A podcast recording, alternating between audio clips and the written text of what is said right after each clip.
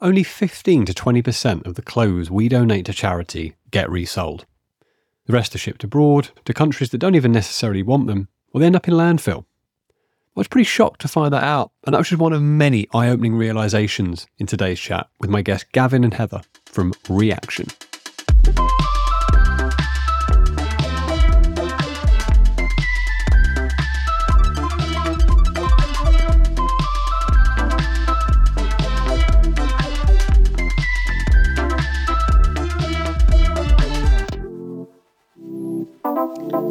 Welcome back, everyone. Just before we dive in today, I want to thank every single one of you that's listened, followed, and rated the show so far. I really do appreciate it. And the feedback I've had has been really, really warming. We're now entering that zone where most podcasts go to die, where they stop. Hosts get bored, they don't see the downloads that they want to see, and so they give up. Not so here. I've seen more than enough signs that this show is doing good things and we're here for the long haul. I don't like to obsess over streams and downloads and follower numbers. I like to look at qualitative data, the meaningful stuff, to see how this podcast is doing. So please do keep up the feedback, be it on the Spotify Q&A section or simply just by emailing me on cpi at soundquake.co.uk. And lastly, I just want to share some good positive news that you may have heard about a little while ago on this show uh, back in episode five with Laura Davis from the Kid Collective.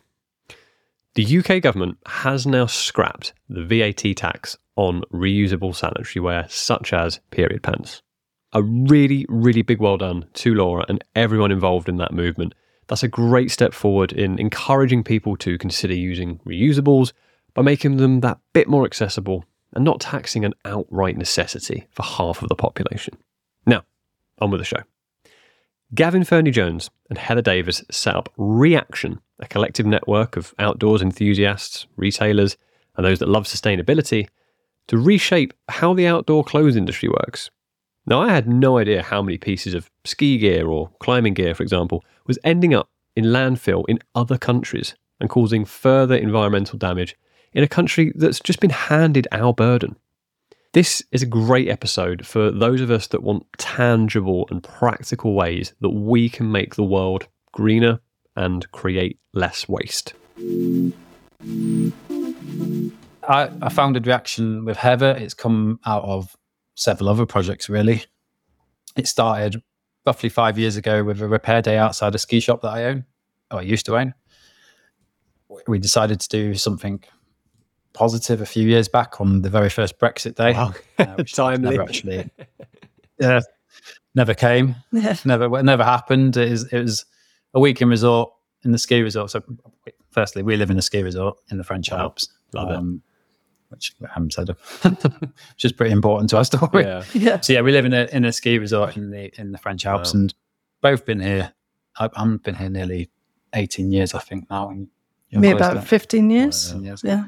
Uh, so this is home. For ten of those years, I've owned a ski shop here, and yeah, as I said, that first Brexit day was coming along. There was not many people in resort because people believed flights were going to get grounded and stuff. So we thought we'd do something positive on that day, uh, and we run this repair event outside the the shop space. And a couple of weeks running up to that repair event, I started to ask my friends if they want to donate any secondhand clothing they've got that they don't use, any ski gear. And what we'll do is we'll we'll sell it all and then just use all the funds to plant as many trees as we possibly can. So it's, it's just something positive to do on a day. I mean, Brexit obviously for us was pretty impactful on our lives. It was a stressful period. We, we were pretty convinced we'd be able to stay here, but it, you know, it wasn't guaranteed. Yeah. So we just wanted to do something cool. Did that day and ended up doing a couple more that season in a couple of other places, and we actually raised nine thousand euros that we put towards tree planting. Just through through selling is- the the repairs equipment. Wow. Yeah, just through selling repairs and and, and the, the repairs when we ever do an event like this, the repairs are always for donations. Yeah, we used all of that to, to plant trees with an organisation called Trees for the Future. They're an NGO that's a US NGO that works in Africa, and they plant what they call forest gardens. So they they go and work with a community for four years, and they take like a monocrop piece of land, and they plant a living hedge around the outside of it, and really fast growing trees in year one and two and that puts a lot of moisture and nutrients back into the soil. And then year three and four, they plant fruit and trees and vegetables, and they increase the yield, food yield, by about four hundred percent. So it is a little bit about sequestering a bit of carbon, but it's more about uh, a community, so our community supporting another community, really, in the global south. And then off the back of that, we started a, a French sort of a, it's called an association, which is like a CIC in the UK. It's like a community based not for profit. Mm. And that was called One Tree at a Time. That over a couple of years morphed into a community space here, which I've just come from just now, where we do, we have a big, big desk at the front of the, the community space and we do lots of workshops around repair, bike servicing. Today we've been converting sort of secondhand ski pants that are not really great for resale. We've been converting them into sleeping bags for people who are living on the streets in Lyon. So I've been doing that this morning. Wow. So we basically accept loads of secondhand gear and we keep it in use in our community. It's, it's this really sort of creative space. Like we focus on uh, using local skills and creativity. We've got a few employees, and one of the biggest revenues we've had there is actually patching over the logos on on donated uniforms. Okay. So we get a lot of uniforms donated to us, like ski gear mm. from ski instructors, and we actually patch over the logos and then resell them. Now this this stuff normally would just go to landfill. Wow. So yeah, so that that's the logos of the of the ski companies, like the chalet companies, the transfer companies, the ski ski schools and resorts. So mm. they quite often have really nice branded kit, like you know North Face, Patagonia, you name it. They'll use it for a season, and then it'll be discarded wow. because maybe they change their colorway or maybe they they want to update their kit and whatever. So, but there's still loads of life left in these products. Yeah. So, what the One Tree team do, they do these amazing patches and make sure that they're more or less waterproof and everything. And then that jacket can be resold as a jacket to some, you know, holiday maker or somebody who lives in the area. I think an interesting little thing to note on on that is that our community space we, we reuse about ninety percent of the stuff that comes through the door. So that might be like resold. It might be turned into something else. We might strip the zips out of it and use it for a different repair. We might use the physical fabrics for some patching. And the industry standard, like in a second-hand store, is about 15 to 25% of the stuff donated is actually reused and resold in store. Wow. What happens with the rest? Uh, so the rest is shipped, exported abroad. So if you you drop a bag off at your local charity store, literally 15 to 25% that is usable. The rest is shipped and exported. Most of it at the minute ends up in Ghana, where they receive 15 million garments a week, secondhand garments, and uh, well over 50% of those are completely unusable. Really? There is a trade in secondhand items, but the problem is that a lot of the stuff that they're receiving is either damaged or stained or or culturally inappropriate, like a ski jacket going to Ghana yeah. is no use whatsoever. And so what ends up happening is these things form massive clothes mountains. And as that decomposes, obviously that releases greenhouse gases into the atmosphere. It also pollutes waterways. The polluted waterways promotes disease. It, you know, blocks blocks water courses and so on. So it's really like we're just exporting our problem elsewhere, really. Yeah one of the figures is that 1.4 billion, the equivalent of 1.4 billion t-shirts, actually leaves the UK each year as secondhand exported products. And I can believe it that we do get an insane amount of donations, and just from the UK. That's just the UK. I mean, when you yeah. consider the size of the population, that's incredible. That's that's wild. A lot of that as well will come directly from the brands. So brands have around about thirty percent of the products they ever make are never sold. Hang on. so the, you know, this that amazes me because these are that, that's you know directly coming from the source of normally a business set up to make profit from what they sell. How how are they letting that slide? You know, thirty percent of what they make just you know even for their own interests. Some that blows my mind. It's better to overstock. Like if you overstock, you don't sell out. It's actually better because the the cost you're paying per garment is so small. Mm. Like they they actually lose money if they sell out. Yeah, the the cost is built into the products that we buy. Right. So the t-shirt that you actually buy for 30 quid or whatever, yeah, that 30% waste is built into that cost. I see. Yeah, they're not daft, are they? they don't give money away. no. Okay, that yeah, that makes sense. That I did, I've never heard of that before, and that is that's quite alarming. I've not heard about this, so you know I am a a muggle. You're going to have to kind of walk me through this. So, how did you become aware of this? Like, what you know, what was the indicator to you that there was just tons and tons of waste? You know, was, was you in Ghana, or is it through the skiing? Like, how did you kind of how did this get onto your radar? We just kept going from that original fix it day and seeing so much waste. Like my mates coming to me and giving us five pairs of ski pants to sell, and they've got two at home still. and I'm like, what? um, and I think there's something in this as well. Like when when you take a bag of clothing to a charity store, you're essentially unburdening your unburdening yourself of that impact. You're, you're, giving it to that charity store and going, right, I've done the right mm. thing. Like I've given all this stuff to charity. The right thing's going to happen with it isn't. And if you're on the opposite side of that, that thing, so when someone donates it to me, I take on all your burdens. I have to decide whether we're going to try and repair it. I have to decide whether I'm going to put it in a clothing bin and that it might get exported thousands of kilometers to another part of the globe that doesn't want it. And then what I'll actually do is make sure that a lot of it goes direct to landfill because I don't want it to be involved in that process. So if someone gives us some stuff like Heather said that is stained, that is damaged, the last thing I want it to do is to travel thousands of kilometers to a country that doesn't want that stuff. Mm. So it's a really it's hard working on that side of things. It's it's quite it's quite a tricky thing to do because you get to see this. Yeah. And I guess we we have like clothing bins at our tips here, like they call it here, out of the shettery, like a clothing bin. is a closed, sealed bin that you can't see into you know, you just drop that thing in there, that bag, and just go, right, my job is mm. done. And there's no connection to what really happens to that stuff afterwards. There's no understanding. There's no like information to tell you what's happening yeah. to it. It's a very closed system. I'm kind of sort of scratching my head a bit there. I I would have been well, would have been absolutely am one of those people that when I I think I'm quite good and I keep my clothes for a long time, probably past when they're, you know, looking their best. And then when I do decide, okay, that's you know time for them to go, I will take them to the charity shop. And I was fully under the impression that that was a great way, you know, for them to find a new home to get used. I assumed I'd you know give them a bag of stuff, and it would all be out on the rack, you know, to be resold within that week.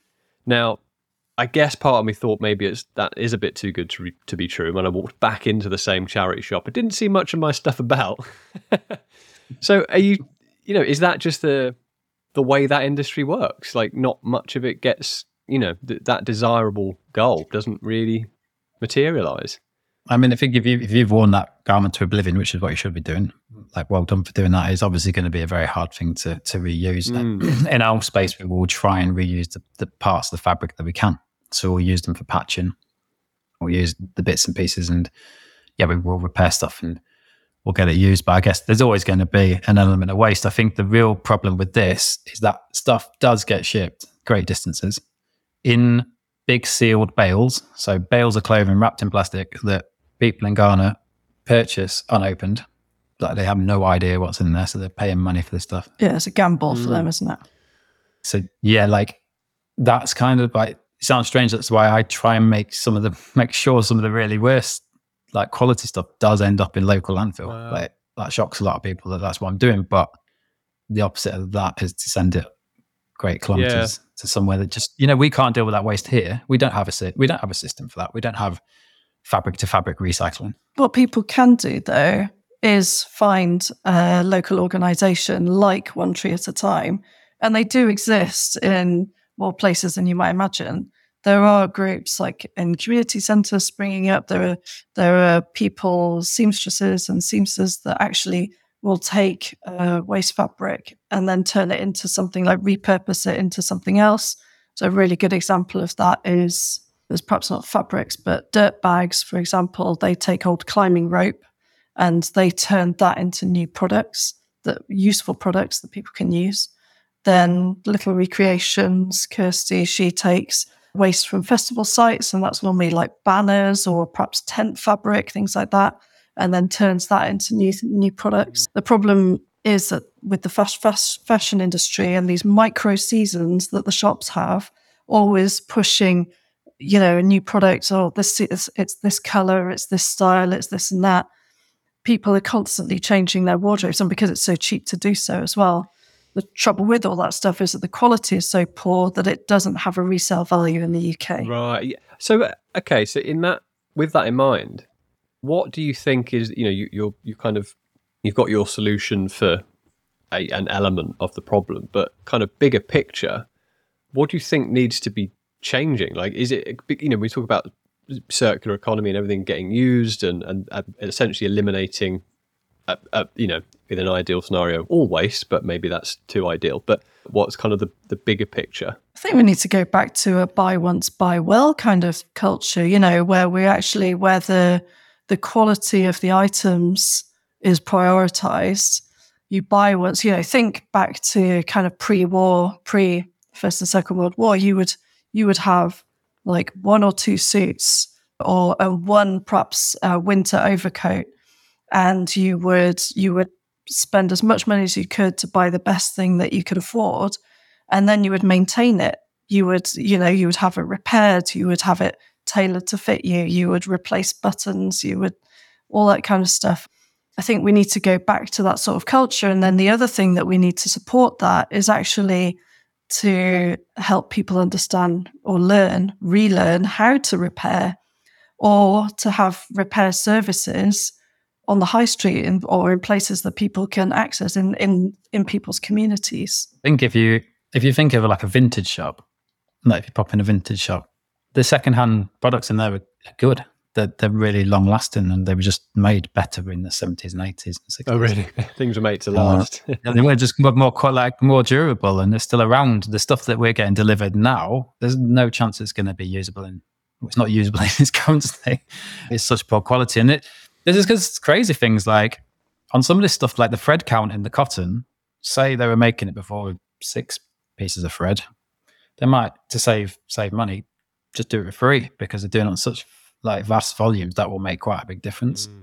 So like the actual quality of the fabrics and the materials and the cottons and stuff have just been yeah been slashed, and that, that means they're not they're not durable. And and again, got a bit of an obsession with stuff getting lighter, especially in sports, running, for example. Uh, Adidas have just created a shoe that's a one-use shoe, like one marathon and you're done.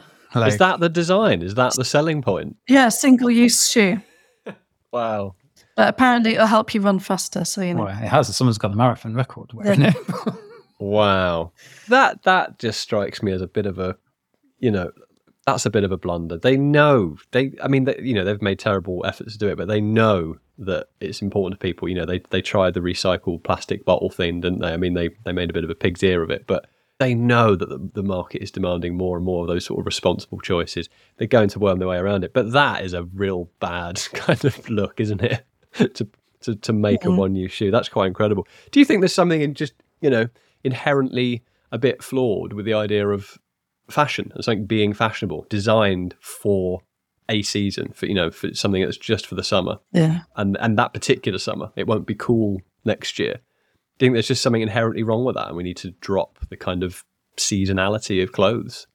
Yeah, there needs to be more. There needs to be more functionality over over fashion, I think. But it's very easy for us to sit here and say mm. that, you know, like yeah, there there are ways that there's definitely ways that you can use creativity into it doesn't have to be for fashion. Mm. It could be for you know visible visible repairing has become quite a big trend, and that's quite exciting because you can basically make a one off. You can make a, a one off item simply by adding a design or doing a visible repair that, you know, someone, even if they had the same original base jacket, it wouldn't look the same. Mm. Is, th- is there so, is there a material element to all this? Okay, so this T-shirt I'm wearing now, which if for those at home not watching, you might see it's just a plain T-shirt. So I got this from Rapanui, who I'm kind of hoping you've heard mm. of. Is that a good yep. way to go? Just buying from from you know brands that you know work with this and figure out they use recycled materials. I think they have a scheme we can send it back and they'll they'll kind of reuse it again. Is that something we can you know kind of take as that's a good option? Like you know buy from more responsible brands. Yeah, and I think that they're one of the most responsible because they've actually built a circular model of reusing. You know, you can send your tea back to them and they will make another tea out of it and for certain garments like t-shirts, underwear, and stuff like we're, we're going to use them at a fast rate, mm. and yeah, we're gonna we're gonna need to use them still. Like it's things like ski jackets and stuff like they're made of plastic for the outdoors. You could, they're going to be here in, although Heather says they're going to start biodegrading down in Ghana, they're still going to be in that pile 200, 200 years' time. So this is stuff that isn't designed to degrade. It's designed to be used in the outdoors and last long lasting. I would say if you think as well about other garments like jeans, again, you can make a much more durable jean due, due to the type of fabric and materials you're using. You can you can make something that lasts a lot longer. A lot of the jeans now contain a hell of a lot of elastic in them. Mm. So they're more fitted, they're more elasticated. They might, yeah. So it, it there can definitely be big gains made in what we're using the materials and, build quality. Like it has to has to start there, and then we've got to spend a lot of effort educating people just about the impact of this stuff that they own. Like you know, I, have been on a journey on that time, and I've, I've learned lots of different things, and I've really started to learn about the impact of my clothing, and I've associated that with climate change. Now, when I'm in that, that shop and someone comes in, there's there's quite a few people that wouldn't understand that a polyester garment is is oil, is plastic. They, you know, it's called polyester, it's called nylon, and you go, oh, it's plastic, and then they don't necessarily make that association. Mm. So there's obviously a huge, huge piece about education and providing services like repair and reuse and, and rental, which is what we're kind of focused on. Yeah, let's let's let's go there. let's talk about you know what what you're doing now with Re-Action. I'm I'm keen to hear you know all, all about that, what that's set up to to do, and and yeah, your current kind of work and efforts with that at the moment. The story continued right, from One Tree. So One Tree at a time is completely self-funded by the waste in our community. So we've got employees with not had any funding. It's it's working. And I was speaking on a podcast with a lady called Catherine Weetman called the Circular Economy Podcast. We'd, we'd finished and she started just chatting to me about scale and could we scale that impact? And my first responses to that were kind of a bit cold because I I don't believe. Well, firstly, I d- I don't want to open five, six, seven, eight, nine, one tree at a time community spaces because I don't like. There's so much time and effort invested in each one of those. I don't really want that to become my thing, to be honest. Mm. And I want bigger, wanted to have bigger impact than that. And so she started talking about this idea of scaling out, creating a, a network. And that's where me and Heather just started talking from there, just started discussing possibilities. We both read a couple uh, books. Did you read Less is More? I don't know. Mm-hmm. Maybe, yeah. Read Less is More by Jason Hickel, which is all around degrowth. And then a book by Jon Alexander called Citizens, which has probably been the biggest influence on this on this project. Yeah, so Re-Action's basically, rather than Gav said, opening lots of different community spaces and so on, it was basically to take the principles of one tree at a time and actually say, look, we we found loads of things that work really well here.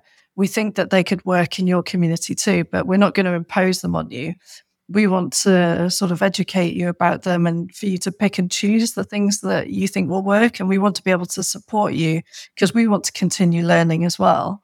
And so the ideas in the way that One Tree runs, we thought could apply to more than just the outdoor winter sports industry here. It could apply to surfing communities, sailing communities, climbing, anything really.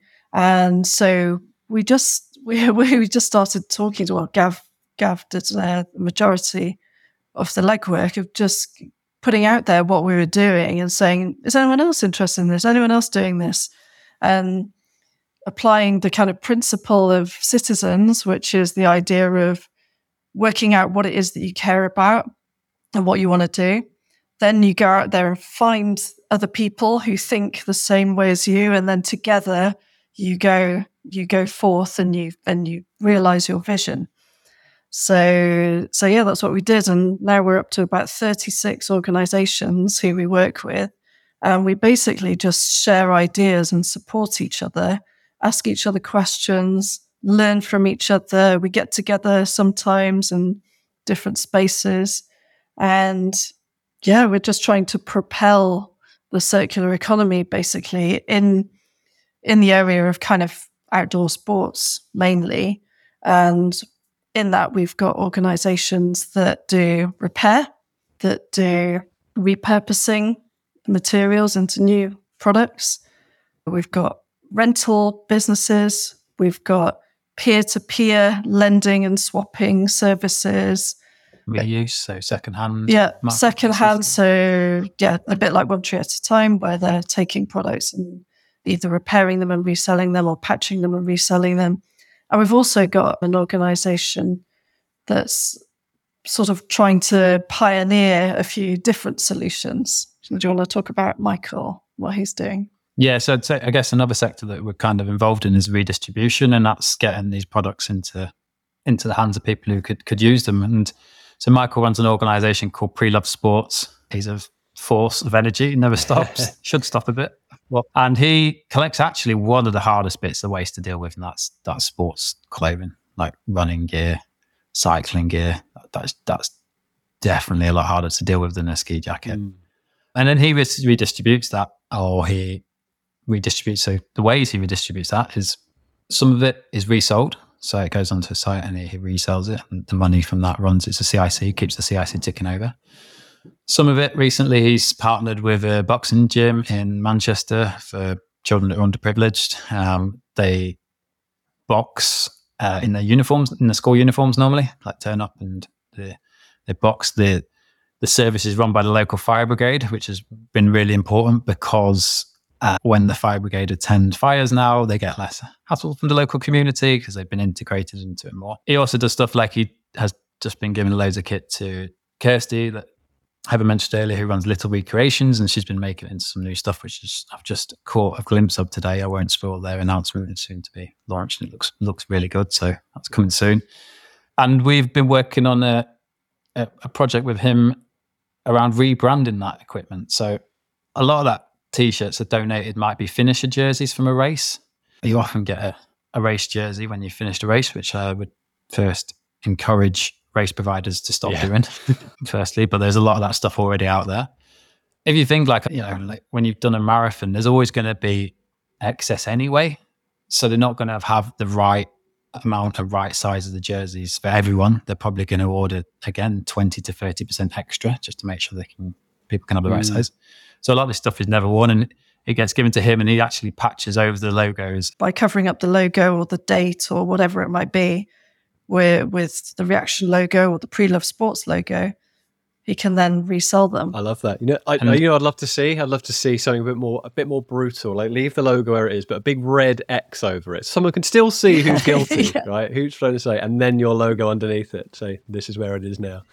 We're, we're actually taking that one. Well, Michael and myself have been working, taking it one step further. And Michael's been doing lots of testing on different fabrics to add logos. And what we've put together is a proposal now for charities where they, instead of ordering up t-shirts and getting new t-shirts for each event, they can get their their, their, their athletes, the people that are running for them, that are raising their sponsorship, to actually send us a t-shirt they already own, and we'll print the charity logo onto it uh, and return it to them. So That's a nothing good to get made in the process. And maybe like, you know, maybe over time, these t-shirts could end up with all the different marathon. You know, maybe we could add the, the, the title of the marathon in the year onto each t-shirt, and you might end up with like a t-shirt that you've done ten marathons in, and That's great.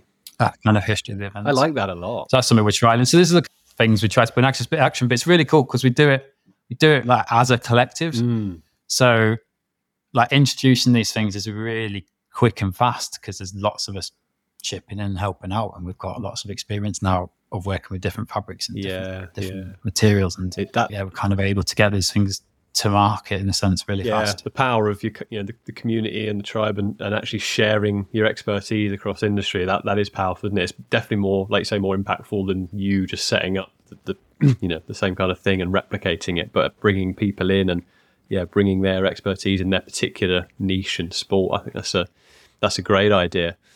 I think with you know underlying problem here with all this stuff is consumerism, right?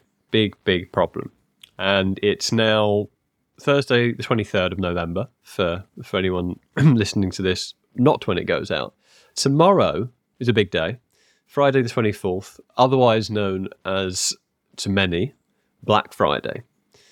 Now, my guess is you guys will not be partaking in that because you have something else that you do on Black Friday. So tell me all about that.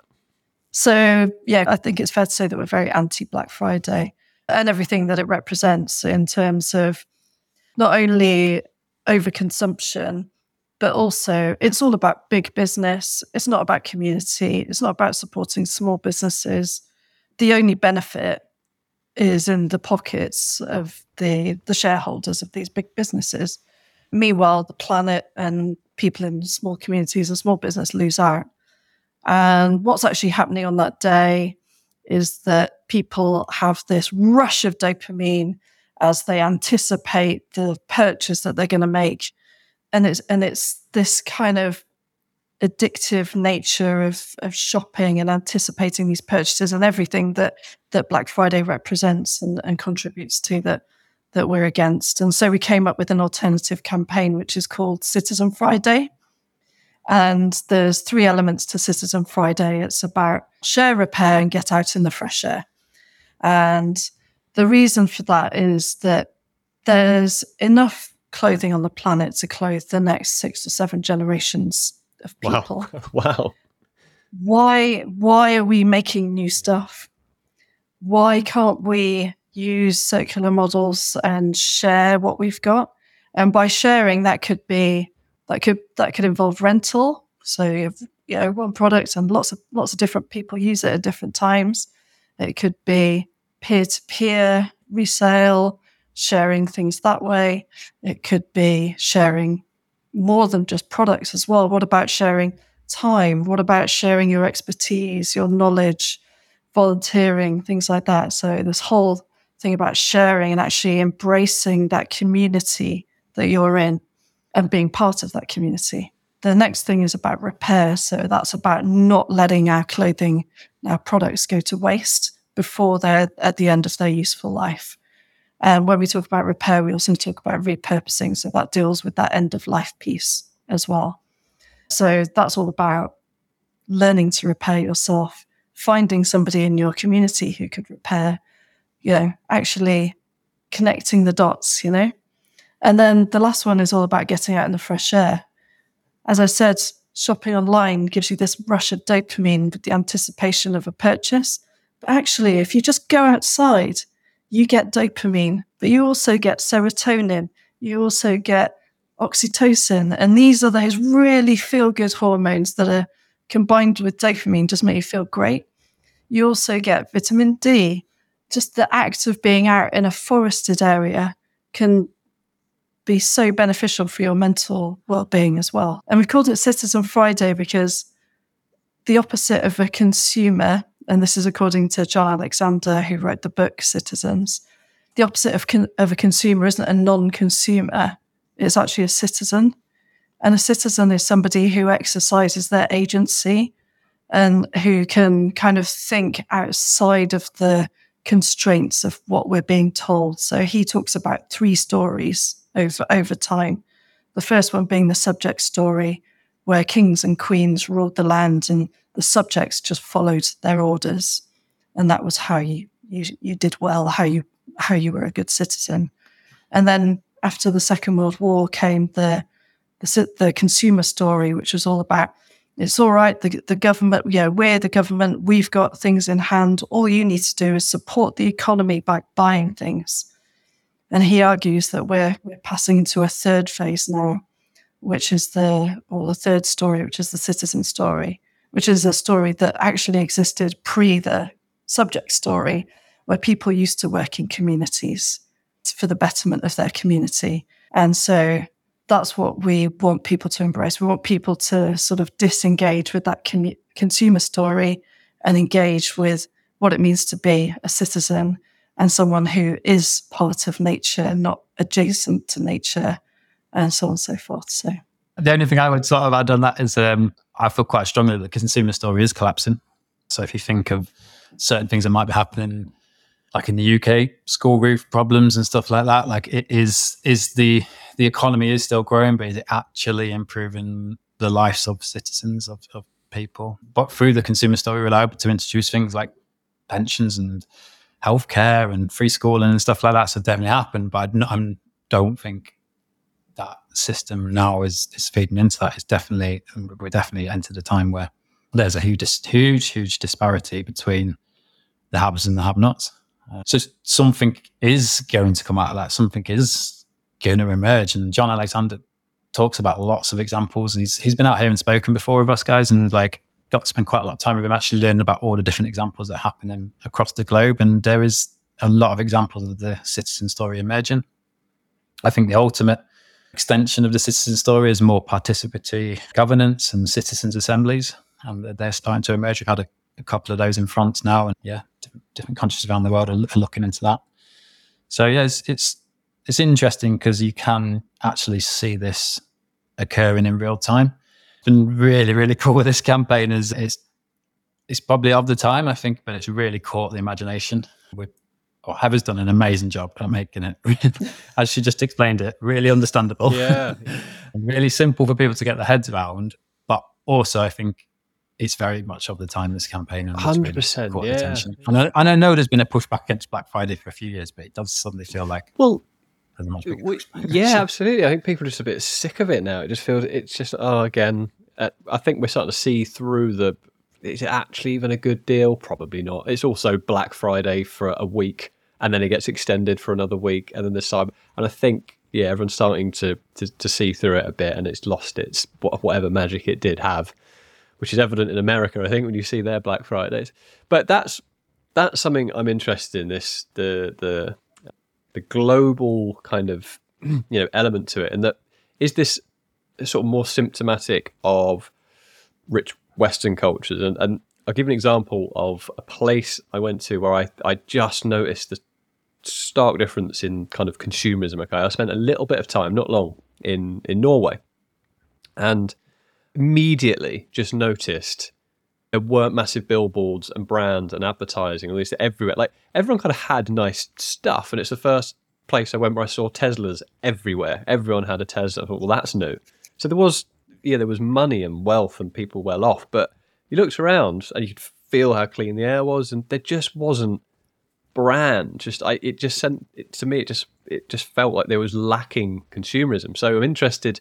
You said you know you've seen sort of these citizen stories crop up around the world. What you know some examples and stories you might have of that in France.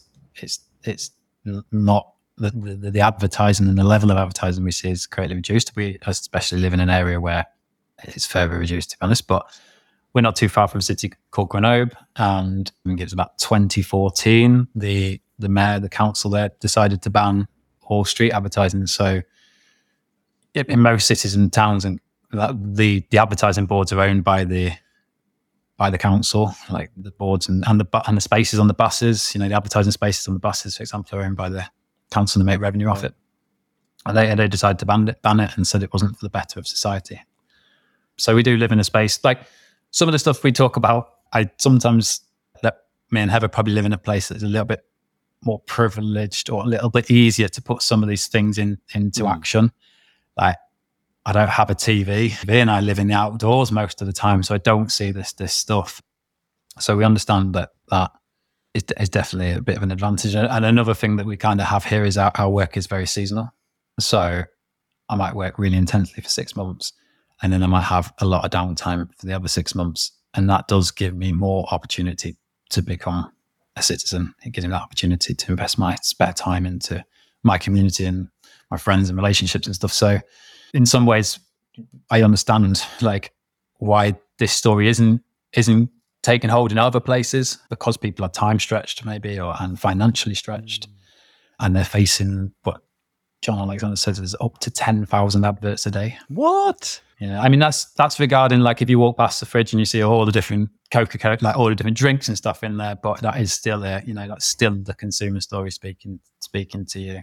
I have to say, like back back in the UK recently, I stopped to fill up with petrol and I couldn't believe it. Honestly, there was six adverts in front of me on the petrol pump. Most of them were for like vapes, high energy drinks, like Red Bull stuff. And then I walked across the forecourt, and then the bollards outside the shop, they had like these sleeves over, and each one of them had an advert on. And then you've got all the newspapers outside and all that stuff. And then you walk past like rows of chocolate. A lot of these things as well are like massively low benefit to the economy. All right, they might grow the economy in the fact that we're buying more stuff, but they're generally bad for our health. It's costing the country money in terms of healthcare and so well, on. yeah. But there is just what Gav was saying about having the time to exercise your kind of agency as a citizen we've got obviously we've got an, an article coming out tomorrow to coincide with Black Friday that talks about all the different elements of the Citizen Friday campaign. And we've actually linked it in with the idea at the end of continuing the campaign, the Citizen Friday campaign, mm. and perhaps linking it in with the idea of a four day week. Because there's just been the most incredible trial of, of the four day week, and it's been a huge success for businesses as well as for the people involved.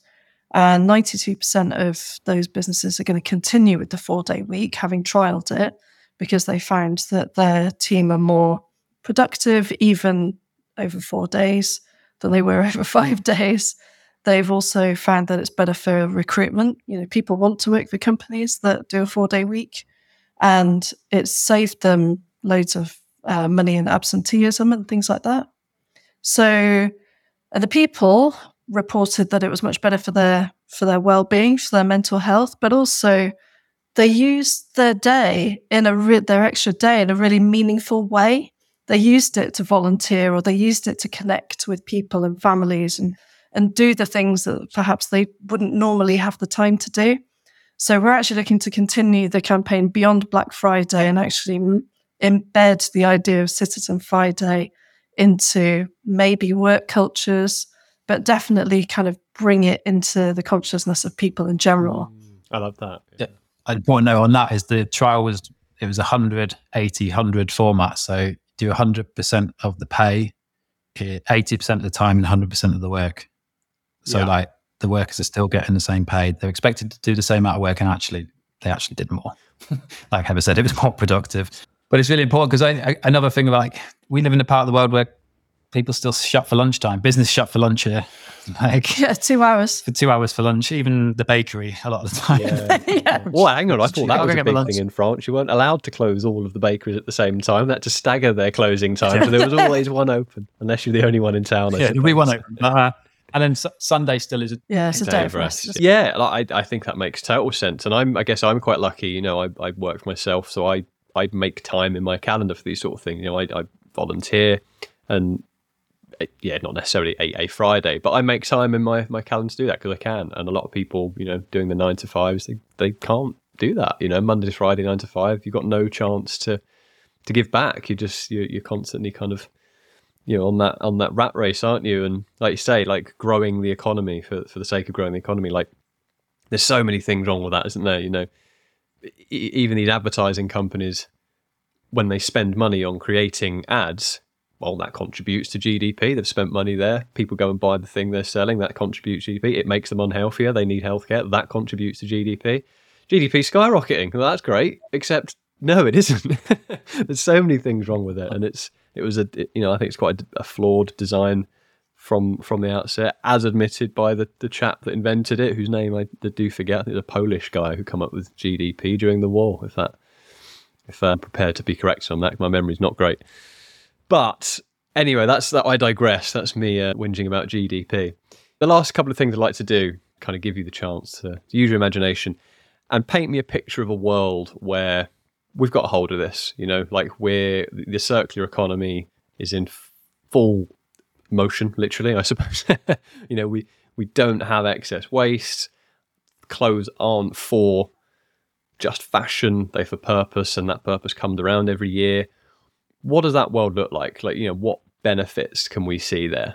I mean, it's a lot more localized. Uh, the, the, the parts of the circular economy that we really like to focus on, and I generally think have the biggest impact, is making sure circularity is localized. So you can do all those bits like the repair, the reuse, the sharing skills, the sharing of the products. You can do all of those bits before you get to the the recycling to turn before you get to turning it into another product. And that's that's what we really kind of need to focus on. We've got within our collective, we've got a, a lady called Rebecca who runs an organization called Utilifolk. And what she does is she works with a local charity store and she takes garments from the local charity store and reworks them into new garments. So they might get pieced together. And the stuff that she's making is very not just localized geographically, but localized in its fashion and style. Like it's her, it's it's her vision. And I kind of see a vision where that expands, where you know you might go to Sheffield, for example, and there might be a particular fashion that's taken on taken hold there, and it's a fashion that's made from the secondhand garments that are readily available there, and the people that are working in that space. And you might go to Leeds, for example, and it's it's slightly different. Mm. And I think that's that's important because I think people will ultimately still always want a, a fashion to be involved in this some way, and I think you can introduce that through through that model, and you can you know some of the stuff these people are making, like Becca Utilifake, is just incredible. And it, it's beautiful stuff and it's got even more story to it. You want to wear it, you want to wear it for longer, you want to celebrate it, you want to look after it because you know someone's put more time and effort back into that. So I think that would be a part of it. Heather, your your vision? Yeah, I think for me it would be the element of community that would be brought back in. You know, we're in a loneliness epidemic despite the fact that we're in some ways more connected to each other than ever. You know, we don't have that face to face contact or those micro conversations that we would have had when we went from shop to shop to buy, you know, our butter from the dairy and our bread from the bakery and our veg from the from the greengrocers mm. and so on.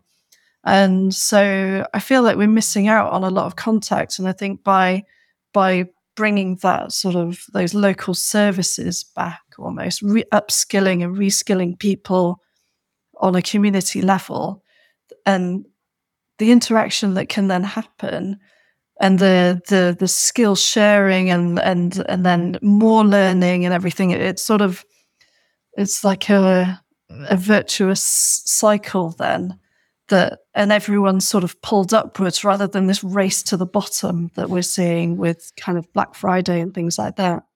And the other thing for me is that we we learn to do things again with our hands, mm. practical things that, and we feel good about that. When I mend an item of my clothing, I feel like I genuinely feel really yeah. chuffed and and I love it. And I'm like, wow, look what I did. You know, it's, it's such a good point. I, I think uh, on on that really quick, I think there must be there's something in the education system that's changed there because my my mum and dad, great with their hands, can repair stuff, can fix clothes, can do electrics and a bit of mechanic, you know, that kind of thing, basic level, but can do it. And I also was like, how do you know how to do this? Like, this isn't your, your job. I was like, well, we got taught it at school. We done textiles. We done woodwork. We done. I was like, what? We don't do any of that. that was when I was at school. Now, I dare say, I don't know, probably even less so. It's probably now just computer programming. I don't know what the syllabus is, but yeah, doing things with your hands is feels like that's long gone, doesn't it? Which is a real shame. I think there's another big important point to what Heather said there about community. Yeah. Because we've got to provide these solutions within geographical communities, something that is accessible to people. But we've talked I've talked about this a bit recently, but like a lot of the sustainability solutions at the minute that are out there are not necessarily affordable. Mm. Like yeah. I can afford an electric car or maybe can't even charge it at the minute. Organic food, for example, is expensive and, and things like that. And actually, we need to create solutions that affect people's day to day lives, uh, ones that they can engage with, can save, you know, you save money when you repair something, you save money when you keep it in use, you know, when you wear it, every time you wear it again, like you're saving yourself effectively money. And so we do need these kind of solutions that impact people within a community. Because if we don't build these, the counter argument will always be that doing the sustainable action or making the green choice is going to hurt your wallet. It's going to make your life more expensive. It's going to it's going to be difficult to put into action. So the counter argument is always going to be, we can't do this. It's it's too expensive. So I, I think that this is a very key element of this conversation. It's kind of this sort of action, this sort of work that we're doing helps swell that middle middle ground. It gives people a, a route to getting involved, a foot in the door. Like it gives you an actionable and a solution that you can you can do. Mm-hmm. It's not something that you're just thinking, oh, I'm just going to rely on the government to bring some legislation in. Yeah. That in itself is also really important because the government are going to have to bring in legislation around this stuff. So we're going to have to swell the middle ground for people to be accepting of that legislation. Yeah. yeah. Like if we don't get the majority on board saying, yeah, I'm all right with this legislation that's invariably going to impinge my life in some way, then then we've got mm. big problems. So I think it's a big part of all that. Yeah, the the community aspect definitely is a big one, isn't it? Like I think we've really lost something in this, you know, this race to efficiency. Like you say, you know, like yes, it is more efficient for me to go to one shop and buy all my groceries and my clothes and everything I need for my kitchen all in one massive supermarket. It's massively efficient, but you do lose, you know, a bit of magic and connection with that. And I I do see a little bit of a reversal in that. Maybe it's just in me and the people I know, but yeah, I've definitely noticed some some small changes there. And and again, you know, like like say the, the the cost thing. That's super interesting because I think so many people, the way we think about money and savings, it's very hard to monitor what you don't spend, but it's very very easier to buy something half price and think you've saved 50%, right? Like you've got that back. So, you know, I was going to go buy this new coat, it was £100. I got it for £50. I've saved £50. Like you could have saved £100 if you just use the one you already had that there's nothing wrong with. but it's not as fun, is it? That's the problem. There's a mindset issue there.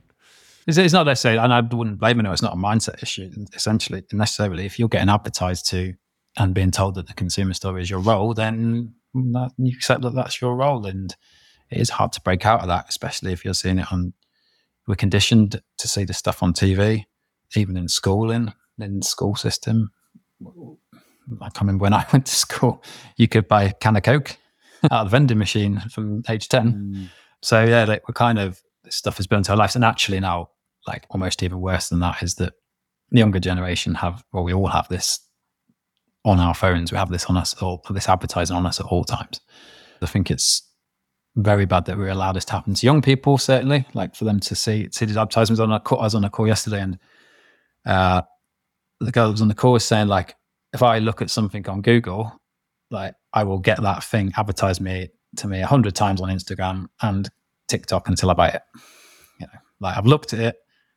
The rest of the web knows I've looked at it, so I'm just going to keep getting served it and and we've created that system as well. And so I, I, don't blame people for making these decisions. Yeah, no, you're right. I mean, I, I'm definitely a big fan of personal responsibility and agency, but that is absolutely being chipped away at by you know by the system. You can only be a product of that to, to a certain extent, can't you? It's very hard to, um, live outside that if that's what we've created.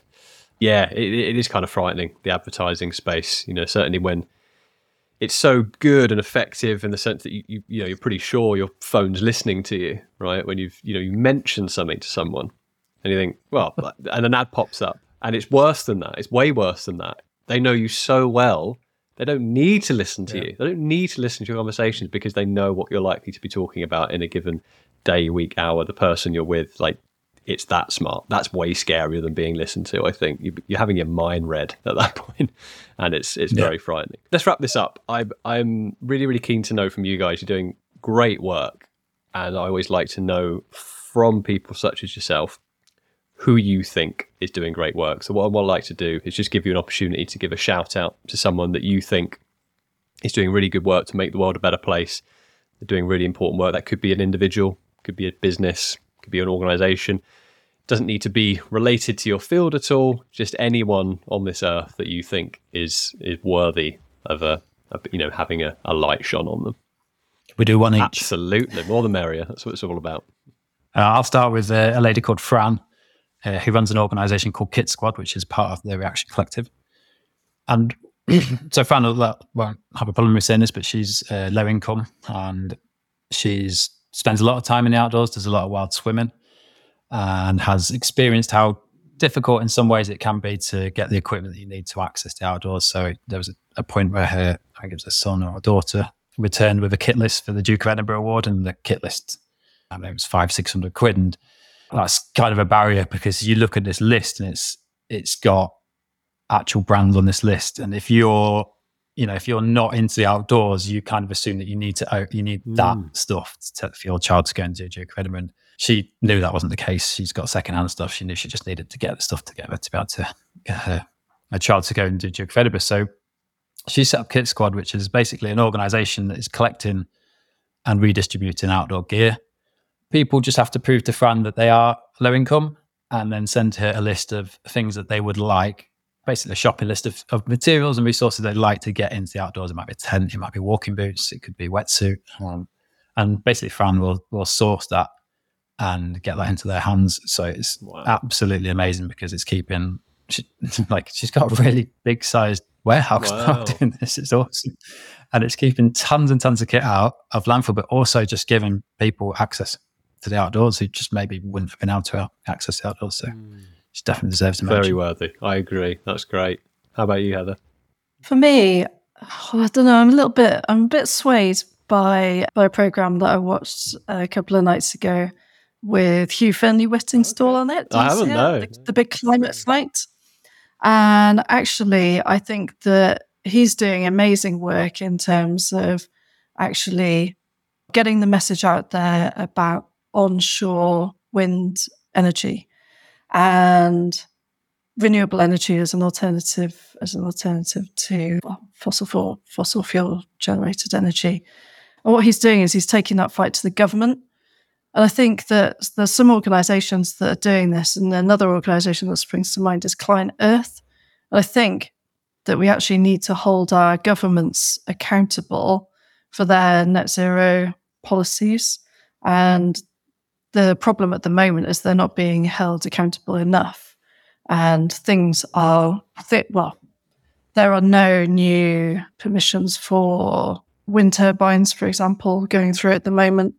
And it's not because there is a ban, but it's because the government are holding them up and they're allowing, well, they're not allowing them to happen, basically.